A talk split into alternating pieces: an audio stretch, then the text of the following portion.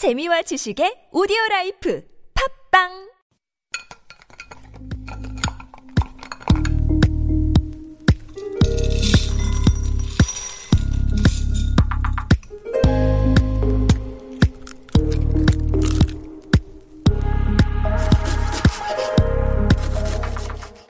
Hello, hello. My name is Matthew Chung. Welcome back to Super Radio. This is Korean Delicacy on TBS EFM 101.3. I've been a chef now for over 12 years, cooking all around the world, and Korean Delicacy is all about the most delicious things to come out of Korea. Now, ask any chef, and they'll tell you one of the most important ingredients in any kitchen is an egg. It's a magical ingredient. As a matter of fact, you know the toque, the chef's hat, it has those little folds, those pleats in them. It's said to have a hundred different folds, or maybe it's a thousand. Pretty sure it's a hundred, though. A thousand pleated hat sounds impractical. In any case, all those pleats are supposed to represent all the different ways a classically trained French chef is supposed to know how to cook an egg. It's that important. As a matter of fact, I think we mentioned this in an episode recently when we talked about honbap, the uh, phenomenon of eating by yourself.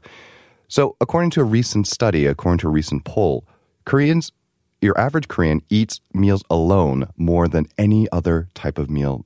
That uh, that is to say, forty percent of the meals that we eat are eaten alone, and the number one item eaten in those meals alone is a fried egg. I know it is for me. Now, before we move on to our episode, we do want to let our listeners know that we're going to be talking about eggs today. And while the worries about the coronavirus, the avian flu, might be abound right now, rest assured there is no link to be uh, to being able to contract coronavirus from an egg. That is to say, however, please, please, please do stay away from any places where live chickens are around and keep healthy. Wash your hands often with soap and water for at least 20 seconds. If soap and water are not available, please do use an alcohol based hand sanitizer, especially if you've been out in a crowd. Avoid touching your eyes, nose, and mouth with unwashed hands, and please do avoid close contact with people who are sick. And if you are sick, stay home, and if it is serious, please find professional medical help. Cover your cough or sneeze with a tissue, then throw the tissue in the trash. If you don't have any, please cough into your sleeve or your elbow rather than your hands and clean and disinfect frequently touched objects and surfaces. And travelers, of course, should take extra caution. But on to the egg. So the egg, it's so simple, and we all might think we know what an egg is, but there's a lot. There's a lot to an egg, and I think the number one question I do get asked is how to choose an egg, and does that grade mean anything? In Korea now, you have grades one through five. The egg grade, while it does refer to a certain amount of quality, it mostly refers to the conditions in which the uh, chickens were raised. And if you do want to have uh, uh, choose an egg that is most humane and under which the uh, the chickens are raised in the best possible conditions, choose a, a grade one egg. It's what we do, and if you take that extra step, it doesn't cost that much more. It does mean that that chicken has had a happier life, and a happier chicken does mean a better tasting egg. Now it's on to freshness. Of course, you can use the date. That's the probably the easiest way to be able to tell how fresh an egg is. And of course, if the egg has been in your refrigerator for more than three weeks, four weeks, please don't use it. But if you really do want to check to see just how fresh your egg is, and you you'll want to know this because later on in the episode we'll be talking about when to use a fresh egg and when actually you want to use a slightly less fresh egg. And that is you submerge the egg in water if you put the egg in water and you watch it sink to the bottom, there's actually a fresher egg, and the eggs that are less fresh will float to the top. The reason for this is because the shell is partially permeable. That is to say, that over time, actually the egg will evaporate a little bit. And so what you'll get is a little air bubble that gets bigger and bigger over time. The bigger that air bubble, the older the egg, the more likely it is to float.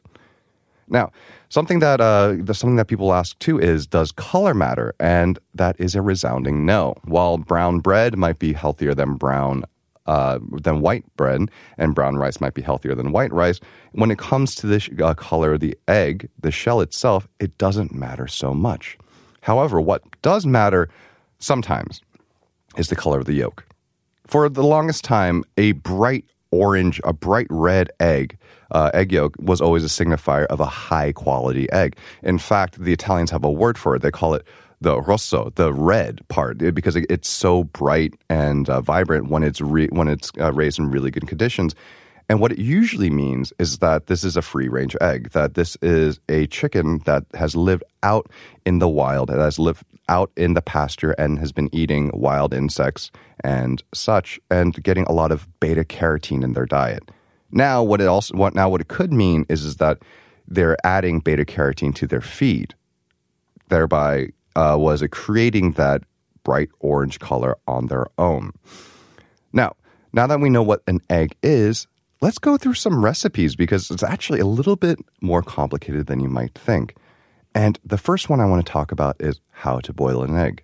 And you might think you might know how to boil an egg, but you actually probably don't. I'll ask a chef uh, who's uh, interviewing for a position in my kitchen to boil an egg often, and I want to see how they do it because there's the right way and then there's the wrong way. Now, when you want to boil an egg, you first want to start with boiling water. You don't start in cold water, you start in boiling water.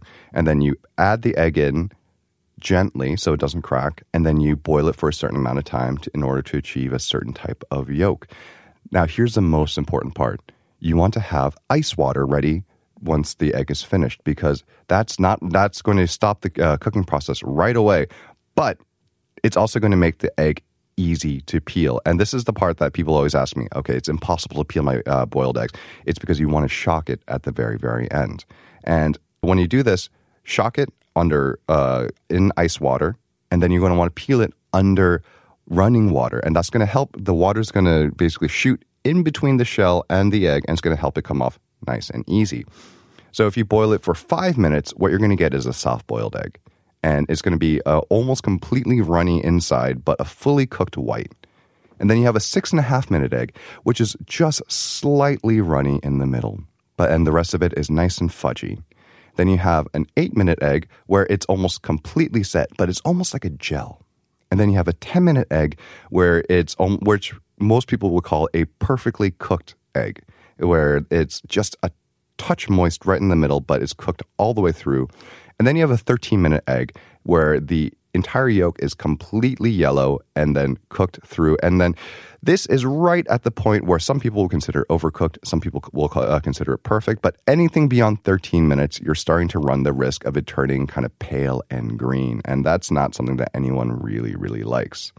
So, boiling an egg, you do need two very uh, key pieces of equipment that is, a timer and ice. Without these, you're really just kind of shooting in the dark. Next, how to fry an egg. So this sounds easy, right? Pan, some kind of fat, and then fry an egg.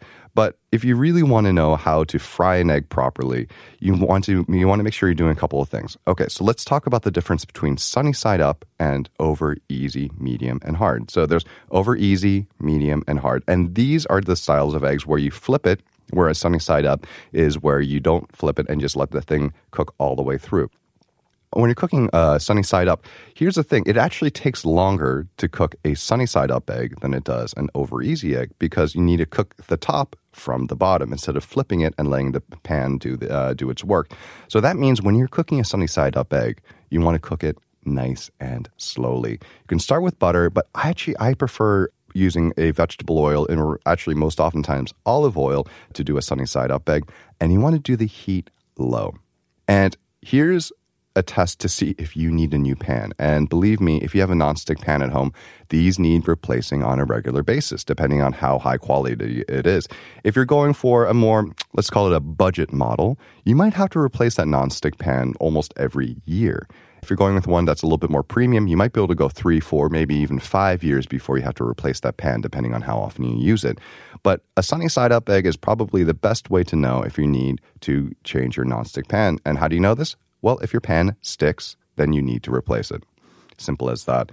This is not just to make it more convenient to fry eggs, although really, I mean, you want to make it, you know, you want to be able to fry an egg as comfortably as possible. This could also pose a potential health issue.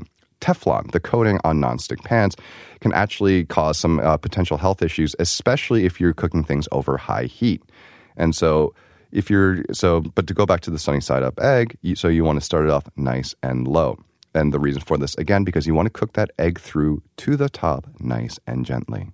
Now, uh, over easy, over medium, over hard egg, they're all basically the same idea. You want to cook it uh, less on the bottom than you would for a sunny side up egg, and then you want to flip it to finish cooking it on the top. And the difference between over easy, over medium, and over hard, it, it all depends on how long you cook it once you flip it. An over easy egg should be runny and oozy, although it should not have any raw egg uh, white uh, egg white in there. That is to say, and then an over medium egg is similar to, say, an eight or 10 minute boiled egg, where the inside is still nice and moist and fudgy, maybe just a little bit of runniness, but mostly cooked all the way through. And then over hard is when it's cooked all the way through. And poached eggs, here's how you do it is you want to get a big pot of water and you want to bring it up so it's just barely simmering, barely any bubbles. It should start steaming, but it should not be uh, should not be boiling. It definitely should not be at a rolling boil either, but just a very bare simmer. You want to take a slotted spoon or a uh, or a ladle, and you want to use that to swirl it around, swirl the water around until you create this little vortex in there. And then you're going to drop your cracked egg in the middle of that vortex. And what's going to happen is that it's going to spin the egg around and basically tighten it on itself. And you're going to do this until it's cooked all the way through. And the best way to know once it's cooked all the way through is actually just use your finger. It should feel a little firm to the touch. And after a little practice, you should be able to get that perfect little doneness. Some people will add vinegar to their water, but I think that's kind of fallen out of fashion as it's shown that it doesn't really do much. In fact, it just adds a little bit of vinegariness to your eggs, which I don't think most people like. But you do want to salt your water because that's going to help season the egg. Now, once you're done poaching, you have a couple of options. You can either serve it right away, or you can put it, like we did with the boiled egg, into ice water. That's going to stop the cooking process. And once you're ready to uh, eat, then you can put it into warm water for about five minutes. Not hot, not boiling, but warm water in order to warm it all the way through. And then finally, you have your classic ways of cooking eggs Korean style. You have chidan, which I think is a really great uh, method for anyone who wants to know how to control their heat. That's those sliced little omelets that you see as a garnish. They're, they're the shredded bits of egg that you'll see as a garnish for things like bibimbap and tteokguk. And all that is, is it's basically that. It's beaten eggs cooked very, very thin, almost like a crepe. And then you just flip them. You don't even use a spatula to flip them. You flip them with your hands. And it takes less than 15 seconds per side. And then you have keranjim, which are steamed eggs. And steamed eggs is kind of a weird way of saying because most oftentimes they're cooked on the stove top. But if you've never had it before, the, it's this basically this fluffy omelet inside of a bowl that you eat, and it's most often eaten times as uh, as anju, as an accompaniment to drinks. And then you have keranmari, that rolled Korean omelet. And again, this is kind of a favorite after school snack. This is one of those things that you can eat all the time. And the best part about this is that it makes for great leftovers and can be eaten anytime cold. Well, that's all we have for eggs today. And thank you for listening to Korean Delicacy on Super Radio. Check out our Instagram at Super Radio 101.3 and please send any episode requests to superradio101.3 at gmail.com. Thank you for tuning into TBS EFM. I'm your host, Matthew Chung, and I'm off to lunch.